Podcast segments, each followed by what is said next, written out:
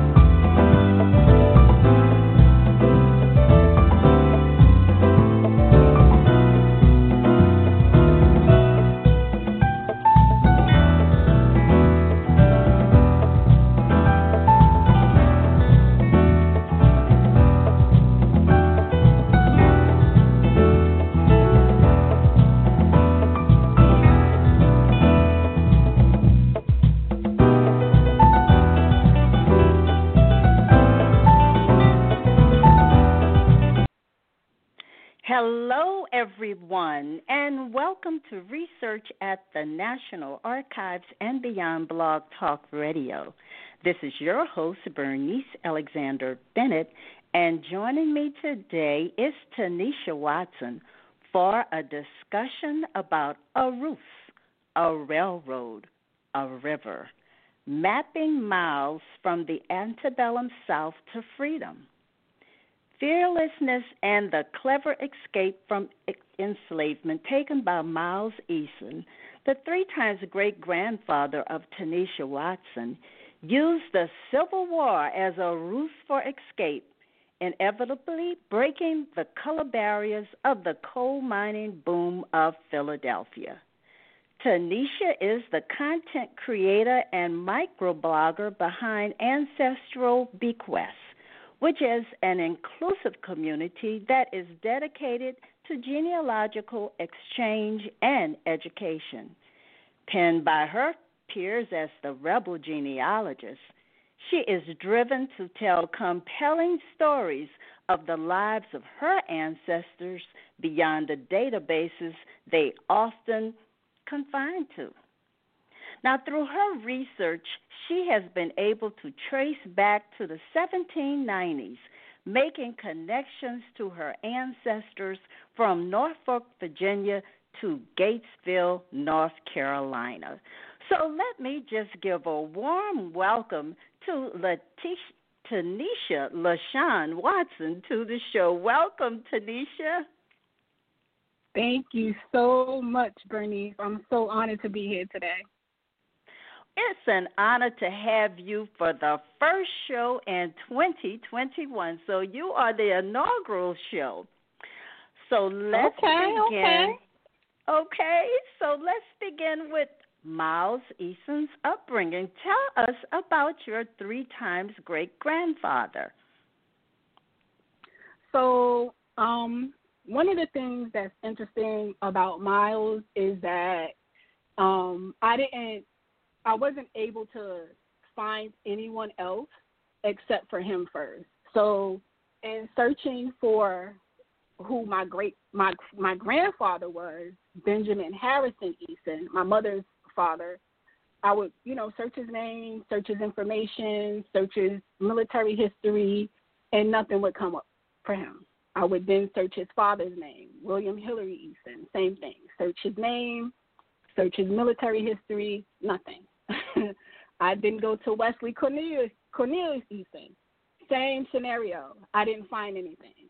It was not until I, you know, put in Miles's name, Miles Eason, Civil War, um, Gates, and everything for everyone else came up. And this is through ancestry, family search. Um, it's it's a compelling story to me, and I chose him to introduce first because his story to me was the loudest, right? Miles is my Harriet Tubman. Um, coming oh, up in okay. grade school, yeah, coming up in grade school, he one of the main things that kids would be asked, "Oh, do you have any family members that came through the Underground Railroad?" You know, and I would was one of the kids that would say no. I, you know, I didn't know. That was not something that was taught to me. That was not anything that was passed down to me. And I found out that he is the closest thing to a Harriet Tubman for me and my family. Um, it's a running joke, and I give him his nickname. I call him Miles. I'm out Eason because that's that's the energy of what it was for him. Um, in terms of leaving the South and escaping slavery, he had had enough, right?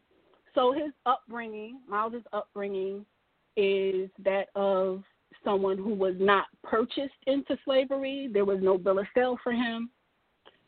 He was more so born into it. His his dad, Miles Easton, I'll designate him as the father, and his mother, Kath, Catherine Reed, were already enslaved by the Reed family. Um, William Reed, he did not any slaves either. All of the enslaved ancestors that, that I had that lived on his plantation were inherited to him as well by his father. Um, the only so let me take you back for a minute because I, I want to follow where you're going. Okay, so where was Miles from? Miles was born and raised in Gates, which is a county. Hunter's Mill is the township, and Sunbury is a city. So he was born and raised there. Um, his birth year is 1834. I don't have a, a month or a day. Um, but yes, Gates is where he was from. Okay, so you mentioned that he and his wife were born into slavery. Yes. Okay, so um, do you know who his parents are? My third great grandfather, Miles. Oh, okay. Yeah, it has that that naming pattern thing going on mm-hmm. with them. Mm-hmm. Um, mm-hmm. Miles's father um, was born in 1803. His mother was born in 1804. Um, mm-hmm. Catherine was a she was enslaved by the Reed family, but she was not purchased; she was inherited. So she was born into slavery as well. Her mother, Kate, I did find a bill of sale for her as well um, within the Reed papers. What's interesting about Miles Eason, Miles Eason's father is that him being a slave that was owned by the the Easons were a major slaver family in um, Perquimans County. Um, a lot of people purchased slaves from them the Easton slaves were huge in Gates. If you look at any of the census from 1870 on up to 1880, you see droves and droves of Eastons. Many of them, you know, moved out of Gates, and many of them changed their name um, from Easton. What's interesting about my three times great grandfather is that he was also once William Reed died, was going to be inherited to, to William Reed's son, William L. Reed. At that particular time, about 1858, when William Reed passed, the the Reed family was not a, a huge enslaving family through William Reed, but it was becoming a huge um, enslaving family through William L. Reed, his son.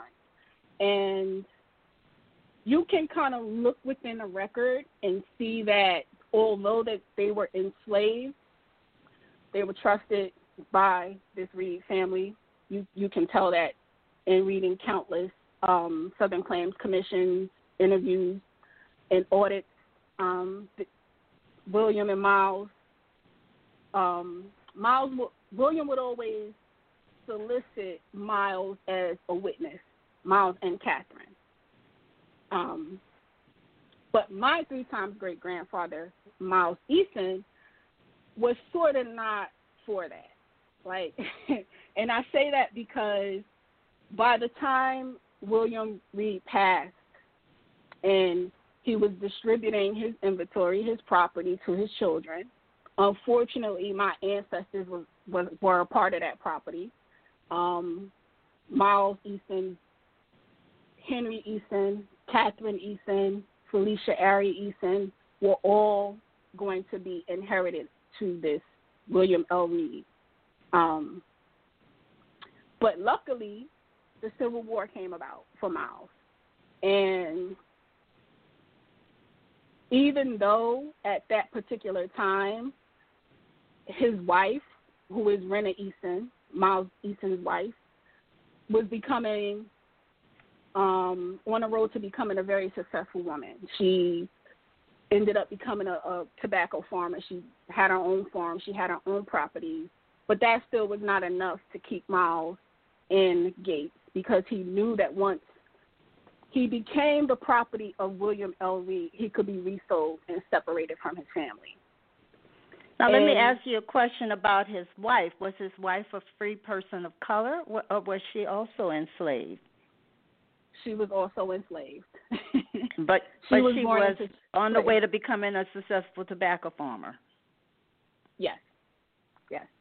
Um, one of the things that makes everything about Miles interesting is the timing of everything that took place when he left. You know, his his original enslaver, which is his grandfather. um, that's another story for another day. Uh, he him passing was the catalyst for Miles and Harry Henry to say, "We got to get out of here because if we don't leave, they're going to either separate us from our families. They're they're all pretty much married by now, the the women and the men, and I'm of the mindset of them saying, "What's easier for us to do? Leave on our own accord, or have them separate us and create abandonment issues within the family dynamic, which is a component of being enslaved. You get separated from your your family. You get sold. You know, you get sent to another location. Um, what ended up happening for Miles was the Civil War. Right? He had he had put it out there that he was going to go fight in the war. He was going to be on the Union side. Um, United States Colored Troops is the the regiment that um, Miles was indicative to in the records, right? Okay, and now what record are you speaking of?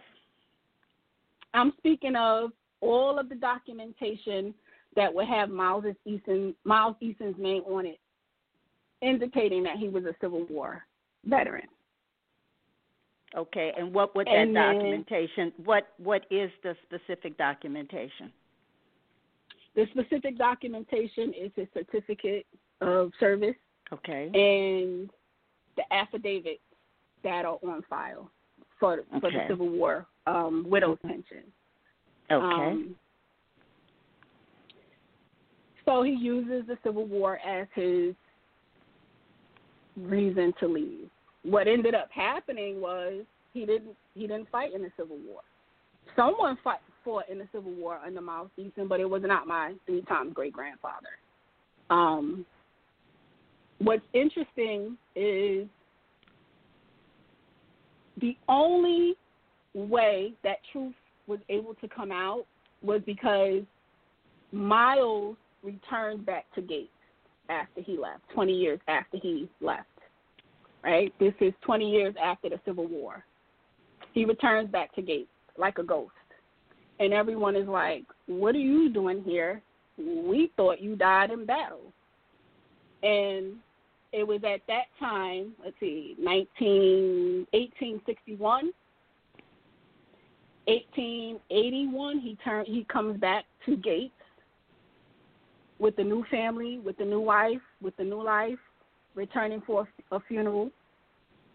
And it's Rena's responsibility now because for 20 years she collected a pension for a man who she thought was her husband that was not.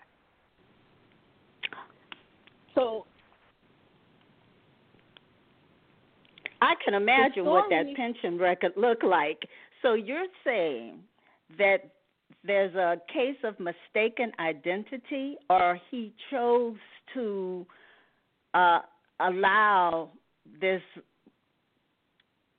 lie to occur that he was the soldier when he knew it wasn't him. Help help us understand what's going on here. within the um, record for the Civil War widow's pension for Miles Easton, there is a probably 100 page dossier of Rena explaining why she had to report that the husband that she thought was dead, that died in battle in the Civil War, was not her husband, right? Mm-hmm. The logistics of it is, and Rena, who is Miles's wife, his first wife actually, um, she t- she's telling the story. She's telling the, the Civil War pensions examiner, I need to return this last check because my husband is not dead, and I've been collecting on this pension for a man that was not my husband. Right? If you, Mm. you you think back, there was there was no way for anyone to check who a a a veteran that died in battle. It, you couldn't check the identity. You went by name.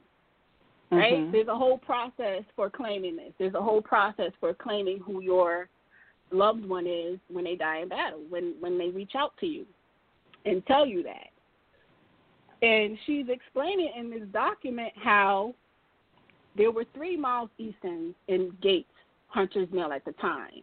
Miles' his father, Miles Easton the father, Miles Easton the son, and another Miles Easton, who they are of no relation to Miles Easton and Miles Easton the son. What Rena is explaining in this document corroborates with a lot of the things that I found in terms of the Easton enslavers in Perquimans County. They were huge.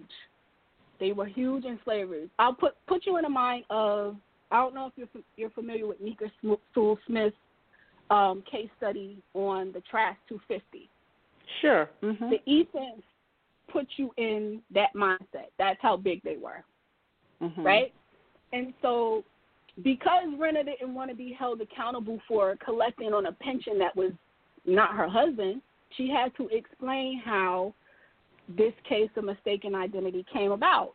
When I tell you, Bernice, this was a jackpot document for me to get my hands on because it's giving dates, it's giving time, it's giving um, intimate details about Miles that everyone thought, okay, well, he's going to go fight in a civil war. He's going to, you know, valiant, valiantly come back home.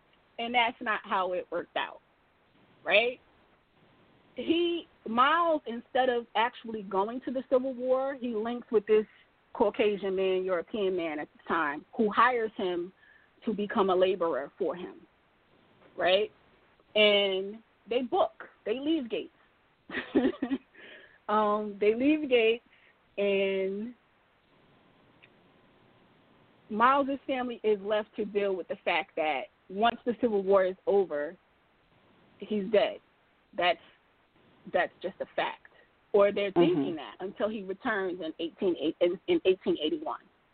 Um, if it had not been for Rena reporting to the Civil War pension, the widow pension, that she could no longer accept the payment from the pension, the truth of who my three times great grandfather was as a Civil War veteran and and the young man that died, he didn't even last a year. He went in and he was killed immediately. So, in correcting that disparity between the records, it's important because you don't want to build on falsehood when you're talking about your ancestors. And mm-hmm. one of the things that supported, one of the documents that supported this um, finding for me, I was reading um, Shelley Murphy's blog one night, and I was stumped. I'm like, how am I going to prove that this Miles is not this Miles, and there's two different Mileses? And Dr. Shelley Murphy has on her blog, she says, just Google it, right? So I go and I Google Miles Easton Civil War veteran, United States Color Troop, Regiment 37. Everything that I can find on this. What pops up? A book by Virginia Robson called Freedom's Promise, corroborating every single thing that Rena Easton has said about Miles it was a case of mistaken identity. And no, he did not lie. Well, he kind of did lie because he said he was going somewhere and didn't go. That's why I call him I'm out. um, it, it's funny because you know you you don't think when you start this work as a genealogist that you're going to come up on such a document that's such a gold mine. And I say that because I was ready to refute this author that published this work. No, he didn't. He didn't go to Washington D.C. He he ended up in Philly. You know, he was in Barley This is not where he went. Well, I was wrong. Right? I had to not bottle bottleneck my research by taking into account what was being said by my ancestor through a document that was written way before my time, right? The Civil War pension documentation affidavit, the whole application packet where Rena is explaining how huge the Easton enslaver family were and how big the community of slaves they had after the emancipation, flooding the Gates community was, and how easy it was for a case of mistaken identity to come about. A funny, a funny part about this after this whole truth came out with Miles not being a Civil War veteran, my Easton family started incessantly using middle names. so we see uh, Rena and Miles, they have children. So Wesley Cornelius Easton, the middle names are needed because we need to differentiate who from who because we don't want any more mishaps with any more military personnel or anything that in that regard where mistaken identity can come about. Now, this is not a famous family for me. Could you imagine how many instances instances of mistaken identity like this there are out there? Oh, absolutely. I can just imagine and just think. I mean, did you know at the time that you requested the pension record, did you think you were actually requesting your three times great grandfather's record? I had I was hoping that I was requesting his record. I didn't have any mm-hmm. issue getting it, but I was hoping that it was his. Mm-hmm. But I'm mm-hmm. kind of glad that it wasn't him. Reason being, Miles is my rebellious ancestor, and that I'm gonna I'm gonna say this in regard to um, the Easton men always being military men from from the Revolutionary War to present day. They they've all been military men, and they pride themselves on. Even my grandfather was served his military time, but Miles was like, not me. I'm not doing it. I'm not fighting for a country that would enslave me. I'm not fighting for a country that would say I'm less than a man. I'm not fighting for a country that would rip me from the arms of my family members and my children. He he wasn't doing it. And I I can't say that that was his original thought, but I applaud him for finding an out. Right? Because what would have become of him if he had stayed engaged? Right? he was already going to be inherited to someone who was notorious for being abusive and aggressive towards their slaves, even though William L. Reed's father was not that way with with them, right? But just just in your mind, think of this: you have this gentleman who is essentially a brother or a cousin to you that you're inheriting inheriting as a as a as a new slave to you. In Miles's mind and in Henry's mind, his brother, we don't want to do that. We don't want to be that. So when they got the opportunity to disassociate from the Easton family and disassociate completely from slavery, the first thing they did was change their, their names, their last names. So they went from being Easton to Easton. So E A S T O N. Mhm.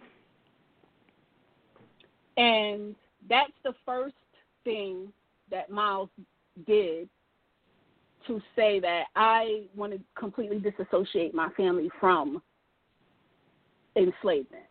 The second thing he did was leave. I believe that when he, he left Gate to go to D.C., he had intentions on returning to get his family and, and get them free. But the emancipation came. You know, Rena is this powerhouse woman who is business savvy, business minded, entrepreneur, even at that time. And I think that when Miles returned in 1881, him having a mindset and a communication to stay in contact with his brother, this is how they exchanged information, the, both of the brothers, of what's going on at home, who passed away, you know, who's on the rise, who's doing well after the emancipation. And I honor Miles for not disrupting Rena's life. And I say that because she died seemingly wealthy. She died with property that she could inherit to her children, the children that she had with, with Miles. She died distributing land, land that's still in Gates, still intact she died having set a wrong right.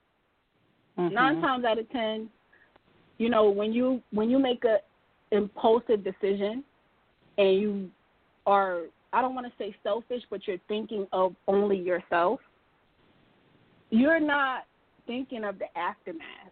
Miles wasn't thinking of the aftermath of leaving Gates, escaping slavery. He was not thinking of his family when he left. He just knew that in order for me to survive this and be a thriving whoever, somebody, I have to make this, this decision for my family. They might not understand it in the moment, but when I come back, they'll understand. Well, that's the main part of why I call him my Harriet Tubman because if you you you know the story of Harriet Tubman, the same type of situation happened to her.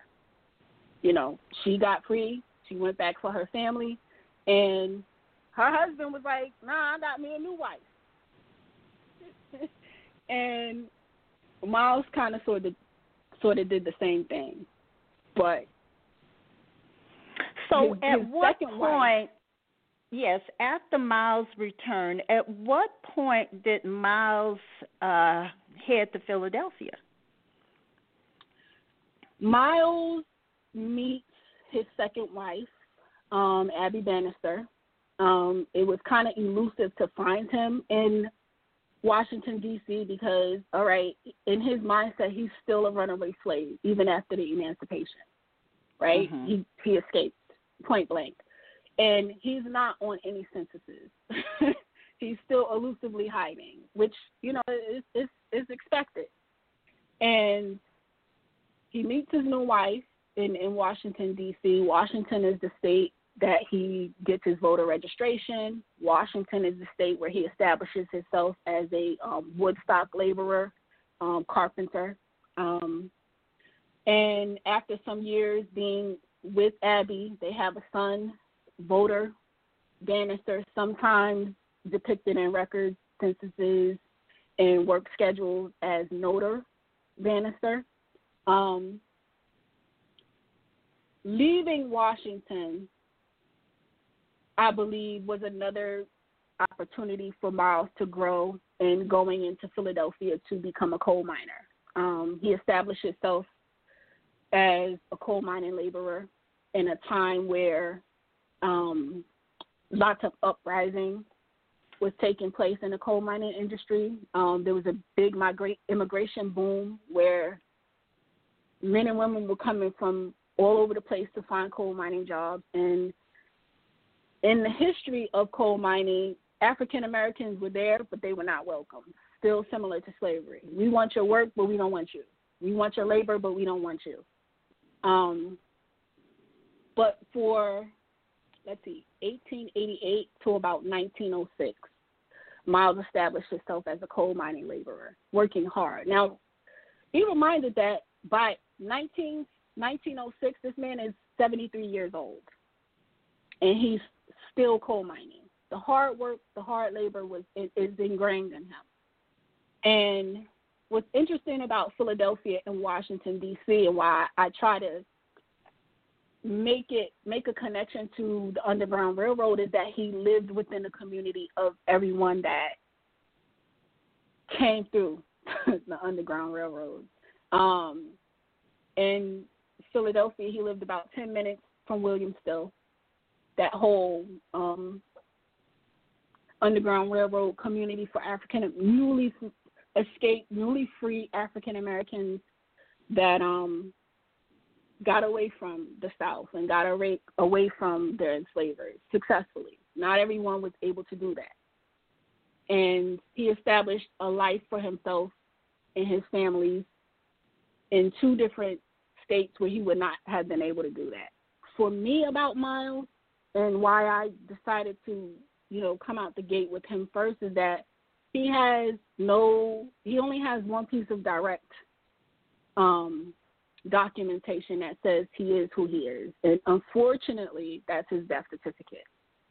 Um, everything else does not fall in line. So when he, while Miles is establishing a life in Washington, D.C., he's not Miles Eason. He's Miles Easton. He had to change his birthday, he had to change his name, he had to change how he moved, he had to change everything about himself so even his voter registration in Washington D.C., I don't take up as a direct piece of um, documentation to support who he is because his birthday is inaccurate.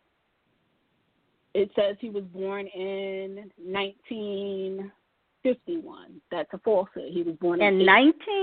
Or you mean 18? Not, not 19, 1851. Uh, Mm-hmm. His original birth date was 1830 because uh, Rena is a year older than him. Um, his wife was a year older than him, and that I can that can be proven with their uh, marriage certificate. Um, his story is compelling to me because he he was not meant to live as long as he lived right? He knew that in his mind, and that's why he took the route out that he did.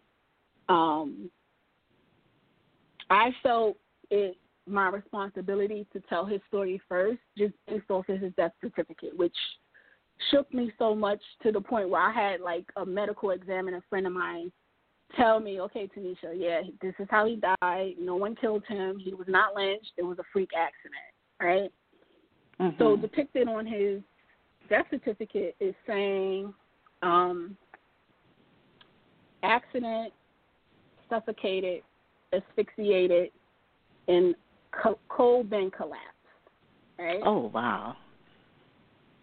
Forty tons of coal fell on him, and that shook me. Like I literally had to. I took a couple months off to just sit with that for a while because I'm like I couldn't I couldn't imagine being a hard worker, a regular day at work, and at 4:34 p.m. a coal bin latch giving way, and it falls on you. No one can help you. Who's digging out 40 tons of coal? Mm-hmm. Who? H- how is anyone going to help you get out of this? And now in my mind, I'm like, oh, somebody wanted his job and they, you know, they flipped the latch. I can't prove that, but that's a a storyline that you know hangs in the balance of my thinking. I wasn't satisfied with what the death certificate was saying, so I searched for um, any newspaper articles that would corroborate what was being depicted on his death certificate, and I looked up on it. I looked up on a news uh, article that was written about his death, February fifth, nineteen oh six, where he was buried, how he died, freak accident, African Negro man, elderly Negro man dies in coal bin accident, suffocated, asphyxiated. So I'm, I'm I'm talking to this medical examiner friend, and I'm like, how could that happen? She was she was basically telling me asphyxiation and suffocation what what the two dynamics are. Mm-hmm. and i had to sit with that. So he you you when you go through asphyxiation you're still trying to breathe. You're still trying to function. And all of your vital systems completely slowly break down. And for miles to be able to leave a family, start a new family, cultivate uh, uh, uh, a, a, a coal mining was a profession at that time. You know, I haven't found any documents to say that he was in the union, but he had to be some sort of unionized worker to still be working in 1906 at that time, right? Um, Henderson coal mine at the time would have had documentation of who he was, how long he worked there, you know, where he lived. But unfortunately, in 1956, they suffered a fire and all of their documentation was destroyed. Um, but the death certificate gives me everything that I need to know about Miles. And this is how I know who he is within the databases. It tells me that Miles Eason is his father. It tells me that Catherine Eason, formerly Reed, is his mother. It tells me that they lived at 3435 Reed Street, which was the Reed plantation in Gates. It tells me where he lived. A community that was formerly a um, coal mining industry along the Schuylkill River, which is now a residential area. You can't even like none of the infrastructure that was there in 1906 is there now. Um,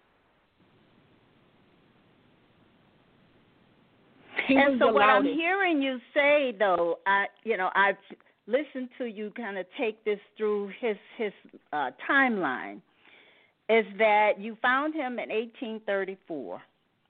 At least that's when he was born, and he died in 1906. And between that period of time, he he ran off into the Civil War, but he was also uh, enslaved on the Reed plantation. Uh, you found documentation to say that his family was going to be uh, broken apart. And so he made the decision that he would run away. And he ran away with a white man to go somewhere else. Well, there was another man by the name of Miles Eason, and that man was in the Civil War and he passed away basically it, it, shortly after he joined the Civil War. But his wife didn't realize that this was not her husband. What she knew was that he ran away. And so she then applied for a pension and she received this pension. But by 1881, he returned. And when he returned, she made the decision to come just go straight forward and tell people this is not this was not my husband. I'm returning his check. And from there he he made it to Washington D.C. and then to Philadelphia. He got another family because she didn't want to be with him. She became a successful tobacco farmer, and I guess the rest is history. He passed away a very tragic death in 1906. How long did it take you to put all of this together? Six months. and during in six pandemic, months. I'm new to genealogy. I, you know, I've been doing a lot of this work privately, and reading his story and all the linkages that I was able to make for him is what made me come out from behind. You know, to to put his story out there. I didn't mm-hmm. jump into genealogy I was studying trauma in my family. My my first pedigree um, chart was to map trauma, not lineage. And I'm like, I gotta tell this man's story. You know, I gotta, I have to do something to honor him. I'll be running a um, newspaper article to rewrite his obituary um, it's mm, going to be the 155th mm-hmm. anniversary of his passing um, mm-hmm. in February. So I'll be running that to honor him, so that anyone that comes behind me inquiring about the Eason um, line, they will find him in documentation, properly telling who he is.